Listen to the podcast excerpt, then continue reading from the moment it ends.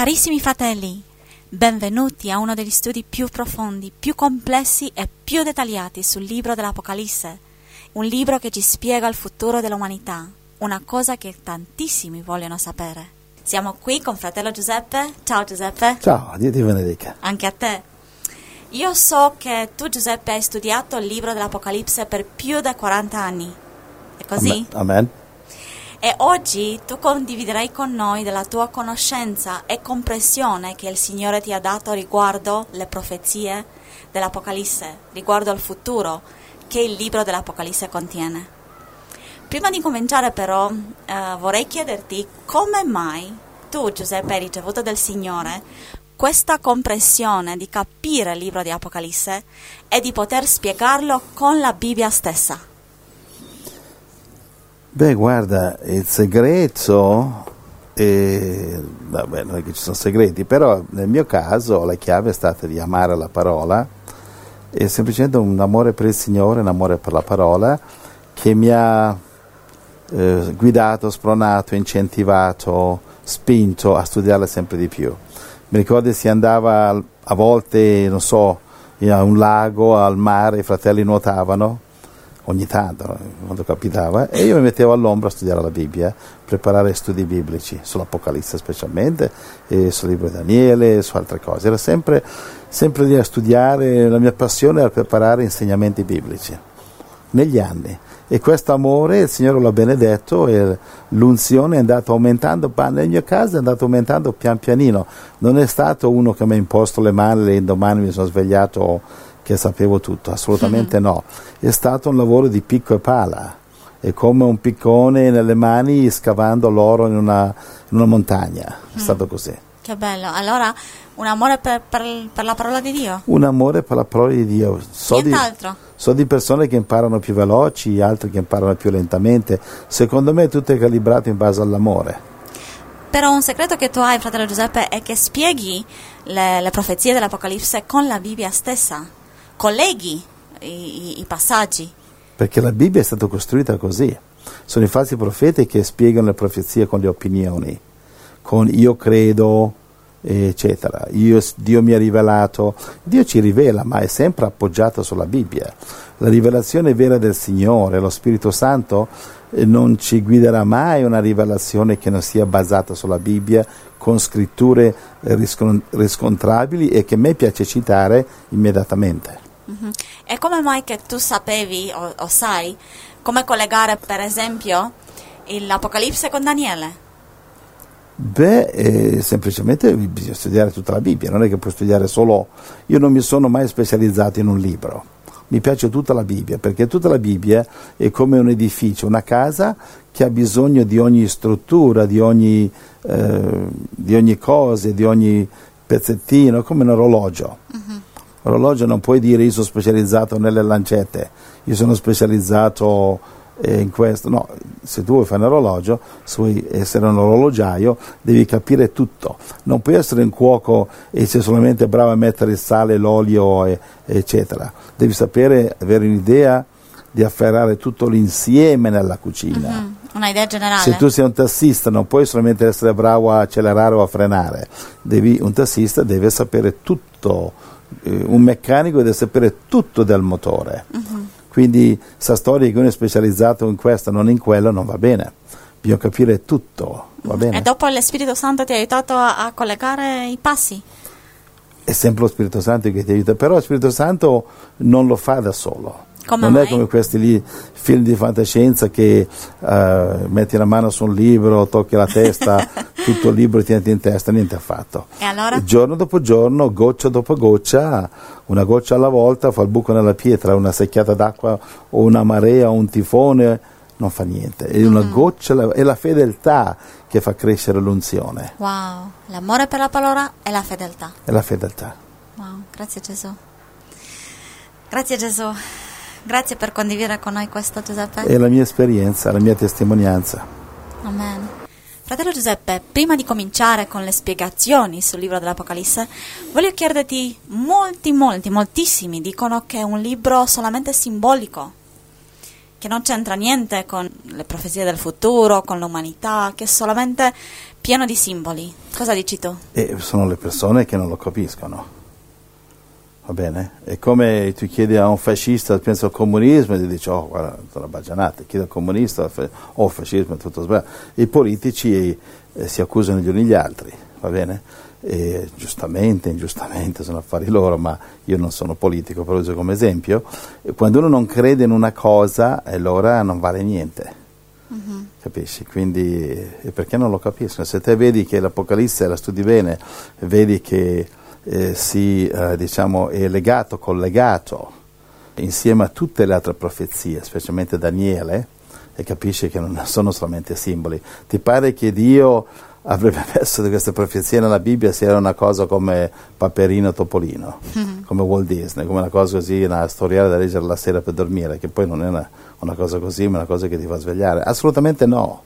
Ma ci sono molte parole che sono come, per esempio, bestia, tutte queste cose. È, è un simbolo, no? La parola bestia. Sì, è un simbolo che denota una, una realtà. Uh-huh. Cioè la bestia, l'anticristo, che viene chiamato così da Dio. Perché mentre il mondo adorerà la bestia politicamente, adorazione politica, un, come un grande politico come Hitler fu adorato in Germania, la gente andava a morire per lui, davanti al Signore invece questo anticristo che verrà è una bestia, una uh-huh. bestia satanica. Uh-huh, uh-huh. Allora non è un, un libro pieno di simboli. È pieno di simboli, però simboli che rappresentano qualcosa. Ah, che, si, che ci si spiegano. Certamente. Uh-huh. Grazie ad altre scritture comprendiamo cosa il simbolo rappresenta. Okay. Deve combaciare, incastrarsi bene con le altre profezie, uh-huh. non con le teorie o interpretazioni della mente carnale. Con la Bibbia stessa. Sì, non ogni religione interpreta a suo modo, di solito accusando la religione rivale, niente affatto. Amen, amen, alleluia. Cominciamo, fratello Giuseppe? Sì. Con il primo capitolo, ma prima, prima di cominciare vorrei uh, chiedere ai fratelli di avere pazienza con me, perché il mio italiano è un po' spagnolizzato. Ti abbasseremo la paga. allora, carissimi fratelli, un po' di pazienza con il mio accento e il mio la, italiano. La nostra paga è in cielo, naturalmente.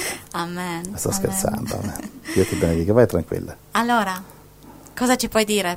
Primo capitolo. Va bene, vogliamo cominciare? Sì. Ti, guarda, col tuo, col tuo, italiano, che non è poi così male, però cioè, perlomeno... Allora, guarda, cominciamo dal verso, primo verso. Vai pure. Vai. Ok, Apocalisse 1, versetto 1.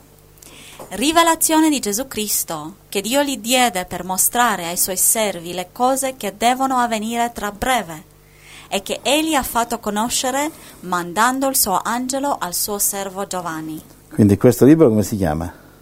Libro di Apocalisse? Sì, ma come dice nella Bibbia? Um, la prima pagina. Non lo L'Apocalisse so. di? Chi è che l'ha scritta? Di Giovanni. Di San Giovanni. Tutte le Bibbie dicono così, in realtà è sbagliato.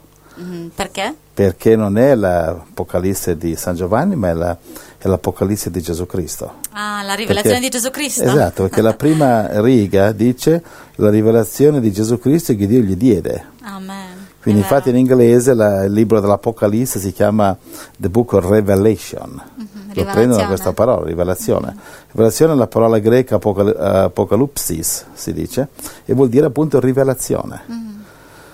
Quindi l'italiano hanno preso la parola greca apocalisse, però vuol dire apocalisse vuol dire rivelazione. Okay. Okay, che Gesù Cristo gli diede. Rivelazione di Cristo che Dio gli diede. Dio la diede a Cristo, il quale la diede a Giovanni. Uh-huh. Quindi, infatti, la rivelazione di Gesù Cristo non è la rivelazione di Giovanni. Quindi andiamo avanti, verso 2. Verso 2. Egli ha attestato come parola di Dio e testimonianza di Gesù Cristo tutto ciò che ha visto. Beato chi legge e beati quelli che ascoltano la parola di questa profezia e fanno tesoro delle cose che vi sono scritte perché il tempo è vicino. Quindi fare tesoro, fratelli, fate tesoro delle rivelazioni che adesso Gesù ci darà.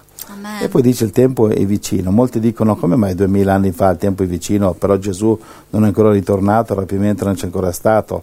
L'Apocalisse parla, parla del rapimento diverse volte. Il rapimento della Chiesa? Sì, il rapimento della Chiesa, però sono passati duemila anni e ancora non è avvenuto. Qui Gesù dice il tempo è vicino. Si, sbaglia, allora? si sbagliava? No. no. E come lo schie- tu, tu, dici, tu, dici, per fede no, ma non potresti Beh, la profezia di questo libro, la profezia e le profezie e gli eventi che vengono qui descritti sono già iniziate, erano già iniziati a quell'epoca, duemila anni fa, Mhm. incluso eh, le tribolazioni, le morti, le sofferenze eh, delle quali il libro parla, capisci? Amen. Per esempio la tribolazione della chiesa di Smirne. Apocalisse 2.10 avrai tribolazione dieci giorni, poi sii fedele fino alla morte, il tempo è vicino. Sì, Quindi il tempo è vicino, non dice la conclusione è vicina, il tempo è vicino delle Per cose, cominciare le profezie. esatto, delle cose di cui questo libro parla. Mhm. Sì, Va bene? sì. Allora, verso 4, Verso 4. Giovanni alle siete chiese che sono in Asia. alle sette chiese.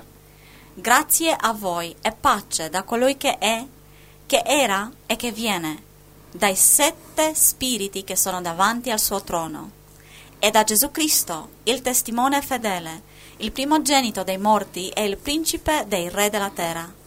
A lui che ci ama e che ci ha liberati dai nostri peccati con il suo sangue.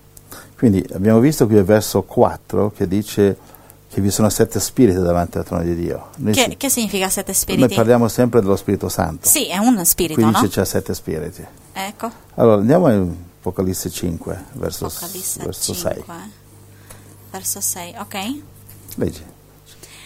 Poi vidi in mezzo al trono e alle quattro creature viventi e in mezzo agli anziani un agnello in piedi, che sembrava essere stato immolato e aveva sette corona e sette occhi che sono i sette spiriti di Dio, mandati per tutta la terra. Aveva sette corna, ok? Le corna sono eh, simbolo di forza, Ok? potenza, va bene? Ok. E dice sette spiriti di Dio, ma come dicevi tu c'è un Spirito Santo. Sì, sì. Penso che questi sette spiriti fanno parte di- dello Spirito Santo. Ah, ok. Ok, però un giorno stavo pregando su questo e chiedendo al Signore quali sono questi spiriti. E il Signore mi ha guidato più avanti in questo capitolo e penso che siano questi. Ehm, non posso dire con certezza, però potrebbero essere questi. Verso 12. Apocalisse 5, 12? Eh, puoi leggere, cominciare dal eh, 15. Dal, pardon, comincia dall'11. dall'11. E vidi e udì voci di molti angeli intorno al trono, alle creature viventi e agli anziani, e il loro numero era di miriadi di miriadi e migliaia di migliaia. Continuo? 12, sì. Essi dicevano a gran voce, Degno è l'agnello che è stato immolato di ricevere la potenza, le ricchezze, la sapienza, la forza, l'onore, la gloria e la lode. Questi sono sette. Ok? Va bene, sono sette attributi di Dio eh, che qui sono dati all'agnello. Va bene, e questi potrebbero essere sette spiriti di Dio, però Che tu dici che sono parte dello Spirito Santo. eh, secondo me sono parte dello Spirito Santo questi sette spiriti. E questi sette attributi potrebbero essere i sette spiriti che sono davanti a Dio, anche se non lo posso dire con certezza. Va bene, andiamo Sì. avanti. Andiamo avanti al capitolo 1? Sì, sì. Ok, abbiamo letto 5. Leggiamo 6. Che ha fatto di noi un regno e dei sacerdoti del Dio e Padre suo. A lui sia la gloria e la potenza nei secoli dei secoli. Amen. Allora, qui il verso 6 dice, vai da 1 Pietro 2,9, dice, hai fatto di noi un regno dei sacerdoti del Dio e Padre suo. Cioè, ha fatto di noi un regno e dei sacerdoti del Dio e Padre suo, a lui sia la gloria. Ma eh, moltissime chiese dicono che solamente sono le persone ordinate come sacerdoti. Che so- Ordinate. ordinate come sacerdoti che sono sacerdoti. Sì, ordinate dagli uomini, va bene, ma eh, noi quando nasciamo di nuovo, riceviamo Gesù Cristo, siamo ordinati da Dio. Quindi dipende se tu metti la fede nell'ordinazione umana o in quella divina. Ok. Devi scegliere e non puoi avere tutte e due. Ok. Va bene, perché eh, in realtà l'ordinazione umana dovrebbe seguire, sottomettersi a quella, div- a quella divina. Divina. Non è perché un fariseo va a sedersi in una scuola biblica per tre anni e diventa sacerdote o pastore o insegnante o evangelista, va bene? Amen. Andiamo Sì. avanti. Do- dove dicevi? Eh, primo Pietro 2,9. Primo Pietro 2,9 Ma voi siete una stirpe eletta, un sacerdozio regale, una gente santa, un popolo che Dio si è acquistato perché proclamiate le virtù di colui che vi ha chiamati dalle tenebre alla sua luce meravigliosa. Ok, ritorniamo a Apocalisse 1, verso 7. Ecco egli viene con le nuvole e ogni occhio lo vedrà. Lo vedranno anche quelli che lo trafissero e tutte le tribù della terra faranno lamenti per lui. Sì, amen. Bene, Wow. questo è un parallelo di Matteo 24, 29 al 31, giusto? Questo è il rapimento della Chiesa. Dice tutte le tribù della terra lo, verrà- lo vedranno. Quindi se tutti lo vedranno, cioè la gente fisica nel mondo, quindi non è un ritorno segreto. Perché alcuni dicono che c'è un rapi- rapimento c'è- segreto. rapimento segreto. Mhm. Invece non è vero niente. Allora questo versetto spiega che no, Questo versetto mostra chiaramente che quando Gesù torna lo vedranno. lo vedranno Però, tutti. però loro dicono, molti falsi insegnamenti dicono, ah ma verrà in segreto, per questo che non lo vedranno. C'è un problema, la Bibbia non ne parla. Quindi quando è una cosa così segreta che la Bibbia non ne parla, è pericolosissimo accettarlo come dottrina. È come dire che, non so, Maometto, e, non so, è un figlio di Dio anche lui, eh, eccetera, e anche lui è nato da una vergine o co- come ti pare, e, oppure che so io, qualche religione buddista o induista è la, verità perché è una cosa segreta. Attenzione, attenzione alle, alle bugie del diavolo. Quando è una cosa così segreta che la Bibbia non ne parla, cioè a crederlo è una cosa pazzesca. Che io posso dire, guarda, Dio mi ha rivelato che io sono, eccetera, eccetera, non so, un grandissimo... eh, e dice dove è la Bibbia? Eh, No, è una cosa segreta. Capisci? È vero, sì. E questa è la via, la maniera più sicura di condurre le, le pecore al fossato e, e ingannarle. Predicare una dottrina basata su, scritt- su una scrittura segreta che non esiste. Quindi, Come dire, la Trinità sono quattro persone, come lo sai? E, e Dio me l'ha rivelato, dove è scritto? È una cosa segreta. Cioè attenzione, attenzione. Amen, amen. Il diavolo è un serpente che inganna, ha infiltrato le chiese mondiali con migliaia di false dottrine e questa è una di quelle. La prova che nella Bibbia non c'è. Non c'è. Andiamo avanti?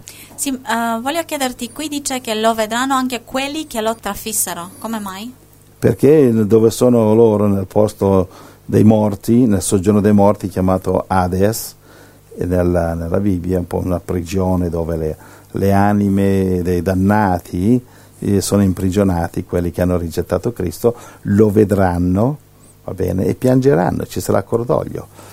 In, ehm, dove, quello è verso, verso 7, Vedi, dice tutte le tribù della terra faranno lamenti, ma non solo le tribù della terra, anche quelli che sono nel, nel soggiorno dei morti faranno dei lamenti, perché capiranno che hanno sprecato l'eternità. Hanno sprecato l'eternità per un piatto di lenticchie, come Esaù, va bene? Un piatto di lenticchie di materialismo, quattro soldi, una carriera, un po' di pornografia, una casa, una macchina, un lavoro. Hanno sacrificato eh, l'eternità per un piatto di lenticchie che il diavolo gli offre. E come possiamo ehm, anche noi non fare questo sbaglio? Dobbiamo dedicare il nostro cuore a Gesù prima di tutto, prima delle cose sbagliate, quindi droga, alcolismo, pornografia, adulterio, prima anche delle cose giuste, anche delle cose belle, anche delle cose buone, cioè prima della famiglia, prima della moglie, del marito, dei figli, capisci? Mettere il nostro Isacco, che Isacco non è un- una cosa di peccato, è un dono di Dio, mettere Isacco sull'altare, Amen. quindi la moglie, il marito, i figli, la famiglia, mai metterli prima di Gesù, sempre dopo Gesù Amen. perché a volte dobbiamo sacri- sacrificare a volte la nostra compagnia, il nostro tempo per il Signore, sacrificare il tempo in famiglia per andare a evangelizzare, fare dei viaggi a volte di mesi. Io ho fatto i viaggi di sei mesi, va bene, lontano dalla mia famiglia per andare a evangelizzare. Amen. Amen. Versetto 8. Io sono l'alfa e l'omega, dice il Signore Dio, colui che è, che era e che viene, l'Onnipotente. Io Giovanni, vostro fratello e vostro compagno nella tribolazione, nel regno e nella costanza in Gesù. Ero nell'isola chiamata Patmos a causa della parola di Dio e della testimonianza di Gesù. Quindi qui vediamo che Giovanni era prigioniero a Patmo, un'isola che sarebbe a, a occidente della Turchia e a eh, oriente della Grecia, Va bene, questo è un'isola dove i romani l'hanno messo prigioniero, era lì prigioniero. I romani, come mai lui è stato l'unico apostolo a non morire? E non è che i romani gli hanno trattato eh, meglio degli altri, niente affatto. Infatti lui era un grandissimo leader che i romani gli davano la caccia tanto tempo, quando finalmente l'hanno acciuffato, eh, la storia della, della, Chiesa insegna che avevano fatto bollire un calderone grandissimo di olio e lo avevano buttato dentro volevano friggerlo come un gamberetto. E allora cosa è successo? Non è successo niente, come Daniele, Daniele capitolo 4, quando buttarono nel fuoco gli amici di Daniele, non si fecero niente, non si bruciarono. E così i romani tolsero dall'olio bollente Giovanni, non sapevano cosa fare con questo quest'uomo che aveva poteri magici che neanche l'olio lo poteva friggere. Alleluia. E allora eh, umiliati e, ver- e, vergognosi che il potente impero romano non poteva uccidere una persona, lo esiliarono in, nell'isola, una delle isole più lontane dell'impero, un'isola remota eh, a occidente della Turchia, appunto l'isola di Patmos. E lì era lì per la testimonianza di Cristo, dice, e poi qui scrive, verso 9, vostro compagno di tribolazione. Come vedete ci sono tantissime scritture nel Nuovo Testamento, come in Apocalisse capitolo 2, le chiese nella tribolazione, che parlano che la Chiesa attraversa la, la tribolazione, ha attraversato molte tribolazioni. Questo è un altro punto contro la falsa dottrina che la Chiesa di oggi, del tempo della fine, non dovrebbe attraversare il, um, la tribolazione che arriverà perché Dio ci ama, Dio ci ama, Dio amava anche eh, la prima chiesa, perché per 300 anni sono stati crocifissi, buttati a leoni? Guarda Apocalisse 2.10, dice avrai tribolazione dieci giorni, dopodiché abbi fede fino alla morte e ti darò una corona di vita. Tribolazione dieci giorni fino alla morte. Perché loro tribolazione sì e noi no? Come mai la Chiesa di oggi, che non è mai stata tanto malconcia, tanto fuori dallo Spirito di Dio, tanto disubbidiente, tanto Laodicea e così poco Filadelfia, come mai Dio deve, eh, deve, risparmiare la tribolazione ai cristiani e alla Chiesa che oggi così tanto ne ha bisogno di questo purgamento? Però la prima Chiesa invece che è una Chiesa gloriosa e ha dovuto attraversarla perché sono false dottrine. La Chiesa attraverserà la tribolazione. Amen? Andiamo avanti. Però tutta la Chiesa è così? No, no, assolutamente no. Solo, solo, solo, la stragrande maggioranza. Tutta la Chiesa che si rifiuta di evangelizzare i perduti, che insiste a sedersi a scaldare sedie la domenica, quella sì, è la Chiesa dell'Odicea. La Chiesa che, che, che, si dedica a fare soldi, si dedica alla carriera, si dedica alla scuola, si dedica al diploma, si dedica a costruire case, ma non si dedica a Cristo per raggiungere le anime perdute, è la Chiesa dell'Odicea. Amen. Sono parole offensive, ma sono parole vere. Dobbiamo svegliarci. Preferisco offendervi io, ok, fratelli, piuttosto che, che voi vi presentate davanti al Signore e dopo il Signore si vergogna di voi. Andiamo Amen. avanti. Versetto 10. Fui rapito dallo Spirito nel giorno del Signore e udì dietro a me una voce potente, come il suono di una tromba che diceva quello che vedi, scrivilo in un libro e mandalo alle sette chiese. Mandalo alle sette chiese. Che giorno era? Il giorno del verso 10, del Signore. Del Signore. Che giorno era il giorno del Signore? La domenica. La domenica, sì. Ecco, mo, mo, molte Bibbie traducono domenica.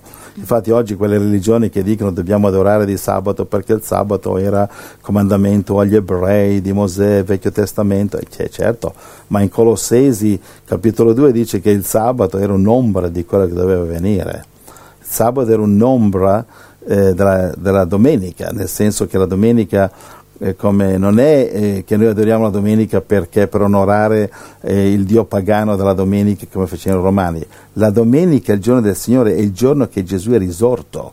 Adoriamo la domenica non perché vogliamo adorare gli idoli, ma perché Gesù è risorto la domenica. Quello è il primo giorno della settimana che le chiese si riunivano, 1 Corinzi 16, 1 e 2. Quindi il giorno della domenica, qui il primo giorno della settimana ebrea, il settimo giorno dei romani, quello è il giorno che Gesù è risorto. Personalmente io, per me, domenica o lunedì non fa nessuna differenza, o sabato, perché come dice Romani 14, verso 5, molti adorano un giorno più dell'altro, altri adorano ogni giorno lo stesso. Io adoro ogni giorno lo stesso. La domenica, infatti, spesso e volentieri vado ad evangelizzare e lavoro duro per Gesù. Sì. Va bene? Andiamo avanti. Versetto 11, allora. Quello che vedi scrivilo in un libro e mandalo alle sette chiese, a Efeso, a Smirne, a Pergamo, a Tiatiri, Tiatiri, Sardi, a Sardi, a Filadelfia, Filadelfia e, Laodicea. e Laodicea. Amen. Amen. Quindi qui, sta, qui così il Signore sta mandando un messaggio alle sette chiese, verso 12. Io mi voltai per vedere chi mi stava parlando. Come mi fui voltato, vidi sette candelabri d'oro, e in mezzo ai sette candelabri uno simile a un figlio d'uomo, vestito con una veste lunga fino ai piedi e cinto di una cintura d'oro all'altezza del petto. Quindi ti immagini come vestito Gesù? Cerca Questo di Gesù. raffigurare, sì, fino, fino al petto, una veste, eh, una cosa gloriosa Cintura del, d'oro. del cielo. Vai avanti. 14. Il suo capo e i suoi capelli erano bianchi come la lana candida, come neve. I suoi occhi erano come una fiamma di fuoco. Quindi se vuoi sapere com'è la faccia di Gesù, non è come quelli che vedi in Hollywood, che non c'è niente di male, Dio benedica quegli attori. Va bene, questo è il vero viso di Gesù, non è più quel viso scuro, olivastro, tipo, tipico del Medio Oriente, degli israeliani, va bene, Gesù figlio di Maria, diciamo il, il suo corpo, il suo viso di Maria era diciamo israeliano, abbastanza, non era biondo, era, era una Maria come gli israeliani, capelli scuri, e, Gesù era lo stesso. Però il Gesù della resurrezione non è più il Gesù figlio di Maria, quello è morto, figlio di Maria è morto, va bene, non c'è più. Quello che è risorto era puramente, squisitamente, fantasticamente, gloriosamente, solamente il figlio di Dio. Alleluia. Perché il figlio di Maria non poteva risorgere. Ok? Quindi Alleluia. oggi Maria non può dire questo è mio figlio. Va bene? Maria in cielo non può dire questo è mio figlio. Lui è figlio di Dio, per- perché Gesù gli ha risposto a Maria in Matteo 12, gli ha detto chi è mia madre, chi sono i miei fratelli, quelli che fanno la volontà di Dio. Chi è mia madre? Chi fa la volontà di Dio. Amen. Quindi il figlio di Maria è morto, quello che c'è adesso è solamente e solamente figlio di Dio, Gesù Cristo. Amen. Alleluia. È la vera foto di Gesù come è adesso, i capelli bianchi come lana. Risorto. Un tipo beige, bellissimi capelli. Magari li avessi io, chissà forse in cielo. Andiamo avanti. Versetto 15. I suoi piedi erano simili a bronzo incandescente, arroventato in una fornace, e la sua voce era come il fragore di grandi acque. Nella sua mano destra teneva sette stelle. Dalla sua bocca usciva una spada a due tagli, affilata, e il suo volto era come il sole quando risplende in tutta la sua forza. Wow, gloria al Alleluia. Signore. 17. Quando lo vidi, cadi ai suoi piedi come morto, ma egli posse la sua mano destra su di me, dicendo: Non temere, io sono il primo e l'ultimo, e il vivente. Ero morto, ma ecco sono vivo per i secoli dei secoli, e tengo le chiavi della morte e dell'Ades. Scrivi dunque le cose che hai viste, quelle che sono e quelli che devono avvenire in seguito, il mistero delle sette stelle che hai viste nella mia destra e dei sette candelabri d'oro. Le sette stelle sono gli angeli delle sette chiese e i sette candelabri sono le sette chiese. Va bene? Guarda, vai da Daniele 12. Daniele 12. Ok? Daniele 12 anche, anche Daniele capitolo 8. Allora, cominciamo da Daniele capitolo 8, che forse fa meglio, verso 10. Daniele Qui 8. parla dell'anticristo, va bene, che fa cadere delle stelle. Leggi, Daniele 8, 10. Crebbe fino a raggiungere l'esercito del cielo. Fece cadere a terra una parte di quell'esercito e delle stelle e le calpestò. Ok, quindi durante la tribolazione l'anticristo farà cadere alcune stelle del cielo, cioè questo? ucciderà alcuni santi eh, cristiani, leader, grandi stelle di Dio. E, e non è che l'anticristo massacrerà milioni di cristiani. Ma perché dici che le stelle sono i cristiani? Eh, ci arrivo. Ok. Ci arrivo. Allora, l'anticristo massacrerà milioni di cristiani, ma tra questi ci saranno delle stelle bellissime che brillano grandissimamente, anche quelle lui farà cadere, capito? Che sono le guide della Chiesa, forse alcuni di 144.000 si- vedrà. Va bene, chi sono le stelle? Guarda, legge Daniele 12, 2 e 3. Daniele 12, 2 e 3. Molti di quelli che dormono nella polvere della terra si risveglieranno, gli uni per la vita eterna, gli altri per la vergogna e per una eterna infamia. I saggi risplenderanno come lo splendore del firmamento, e quelli che avranno insegnato a molti la giustizia risplenderanno come le stelle in eterno. Ok? Finiamo, finiamo con le stelle, Apocalisse 12, verso 4. Apocalisse Qui vediamo il dragone, 12, 4. il dragone, il diavolo che eh, viene, viene cacciato dal cielo in Apocalisse 12, verso 4 cosa dice? La sua coda trascinava la terza parte delle stelle del cielo e le scagliò sulla terra. Il dragone si posse davanti alla donna che stava per partorire, per divorarne il figlio, non appena l'avesse partorito. Ok, questo è il diavolo che cercava di uccidere Gesù appena è nato e lo ha, ha tentato di fare attraverso Erode quando massacrò gli, il- gli innocenti in Betlemme, va bene? Quindi il diavolo qui trascina la terza parte delle stelle del cielo. Questi sono gli angeli che sono caduti, erano stelle in cielo, si sono ribellati contro Dio e il diavolo con la coda se li ha trascinati sulla terra E sono diventate demoni. e sono diventati demoni, quindi perché gli angeli sono le stelle di Dio. Ora in eh, Daniele 8:10 parla dell'anticristo che calpestò alcune stelle. Qui sta parlando della persecuzione dell'anticristo contro i cristiani. In Daniele 12 versi 2 e 3 abbiamo parlato, abbiamo visto che quelli che conducono molti alla giustizia, cioè i cristiani evangelizzatori, non quelli che dormono, i cristiani svegli, che si Amen. danno da fare, evangelizzano, va bene? Non, non come quelli del verso 2, Daniele 12, 2, va bene? Che si ve- risveglieranno in vergogna eterna. Vergogna eterna, questi sono i cristiani tipo Laodicea che scaldano panchine in chiesa e basta. Va bene, qui il verso 3 parla di quelli che invece portano molti alla giustizia, che è la giustizia Gesù Cristo, questi brilleranno come stelle.